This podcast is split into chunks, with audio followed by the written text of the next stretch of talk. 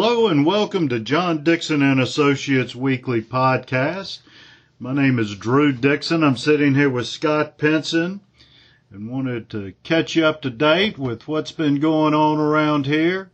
Scott and I actually just last week were down in Savannah getting our continuing education to keep our licenses good, so we're always trying to better ourselves and keep up with the latest trends in real estate. We learned some exciting stuff about how to draw up a contract and how to draw up a listing agreement. Not the most exciting stuff in the world, Drew. That's right. Touched on ethics.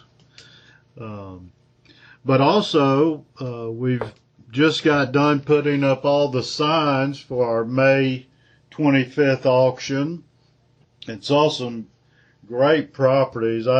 Yesterday, I put up the sign for a piece of property right at Old Milton Parkway and Highway 400 right there. Just, you can't beat the location. Right by Waffle House, just down from the Avalons. Great piece of property that the seller is out of state. And they've already written this property off. They're ready to move on and sell. Yeah, if you're listening to this podcast, you understand that by the time a property like this makes it to auction, they want to sell it, and they're going to sell it. That's right. They made that clear. It's not selling absolute just because they're a large corporation and they aren't. They just don't sell things absolute. It takes a couple people to confirm it. And that brings up a point we've been discussing with some buyers. Not everything at our auction is absolute. Some have reserves for one reason or the other. But I can tell you this. As the auctioneer, if I say it's sold subject to confirmation, which means it may not have met the reserve, that high bidder, they're going to be the first ones we contact and get in negotiations with the seller. Most of the time, the seller will reduce their reserve, and we get it worked out after the auction. But my best advice is to bid. Don't think it's not going to sell. Not everything sells the day of the auction. Unfortunately, some need a couple days to discuss with their board or whoever it takes to get something confirmed. But after the auction, if it hadn't met their reserve then, they'll get together, they'll tell us their rock bottom figure, and 90% of the time we get it sold. True, a lot of times sellers don't even decide what the reserve price is until the morning of the auction. And I'll tell you something else that's funny. I can't tell you how many people will call me the day after the auction and say, what did it bring? And I'll say, well, it brought this. And they say, well, shoot, I would have paid that for it. So, don't miss out on these auctions, especially if you're interested in these properties. You need to come because Drew and I, we don't even have a good handle on what things are going to bring. That's right. You never know at an auction. You get a few people interested. It just depends on the bidders. How bad do they want it? And you'll hear me during the sale, if it's met reserve, most of the time someone with our company's on the phone with the seller, telling them, look, here's where it's at. Can you take that? And you'll know if it's met reserve because I'm going to say, a lot of the time I have my crutch saying of if it doesn't bring another nickel, it's going to sell. And that just means the bridle's off. There is no checking tomorrow to see what it'll take to buy it. It's going to have a new owner after that auction. That's your tip-off, that the reserve price has been met and the seller will accept it. Now, a lot of things in this auction are selling absolute. And that just means going in. The seller has committed to selling it for whatever it brings. A lot of buyers, buyers are bid when they know that they've got a chance to get it. So we tell sellers, look, you know, I understand if it's going to keep you up at night, you know, you may not want to sell at absolute, but it's been our experience that a property that's selling absolute, that's just added psychology, and people are going to spend what they need to get it because tomorrow's too late. Drew, I went down to Montgomery, Alabama yesterday and put up some signs on 4 rental houses that we're selling. All 4 of these are leased. The property management team that owns them, they're just wanting to get out of it. They're getting on up in age, want to retire, and they just said, we just want to get rid of these and let someone else deal with them.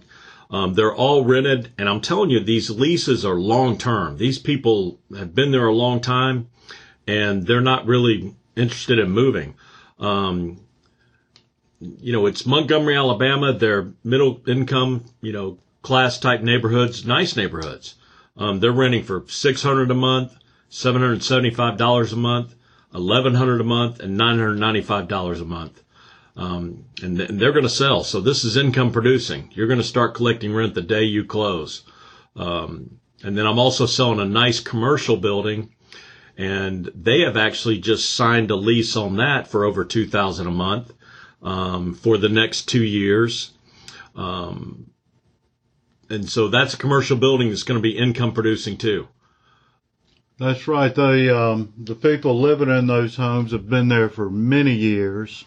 They don't care about moving. However, the new buyer, they do have the right to, it is a month-to-month lease. Yeah, all those leases are month-to-month. So if for whatever reason you wanted to get your own tenant in there, you're going to be able to do that pretty easy. If you want these tenants to stay, I'm sure that they would stay, but gosh, what an opportunity that is, especially in this market for 4 rental homes, all leased. Wow.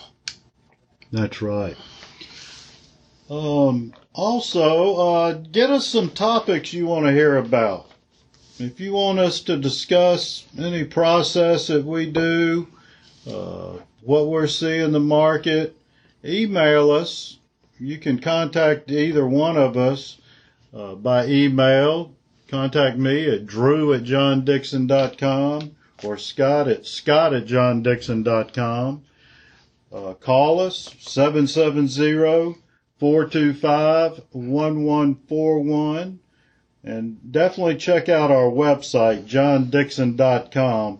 And we'd be remiss if we didn't have Scott give us our weekly trivia question where we give away a John Dixon and Associates mug to the correct answer, whoever emails Scott with the correct answer. Scott, what do you got for us this week? You know what, this is a tough one, Drew. I think we're going to get, if anybody emails me with the correct answer, we're going to send out two John Dixon and Associates limited edition mugs. Remember, if you're an employee or a former employee of the company, you're not eligible to win. But send me an email if you think you know or if you just want to guess the answer to this question. It's an interesting question. So the trivia question today is, we've all heard about a housewarming party. What is the origination of the tradition of a housewarming party? Where did that start and what does it mean? Email me at scott@johndixon.com if you think you know the answer. We'll get your mug out to you. And we sure appreciate you listening to us today. We will be back with you next week with a new podcast. Make sure to reach out to us. Let us know if you have anything you're looking to sell before this market gets turned on its ears. Drew, our next auction's July. We're already getting calls. People are already telling us, take a look at these properties. We want to put these in our next auction. So go ahead. Don't wait. Go ahead and send us information. We'll go take a look at them and give you advice on it. That's right. We look forward to working with you. Give us a call. Thank you. 90,095, last call. 90,095, I have. What do you think? 92.5. Now 95,000.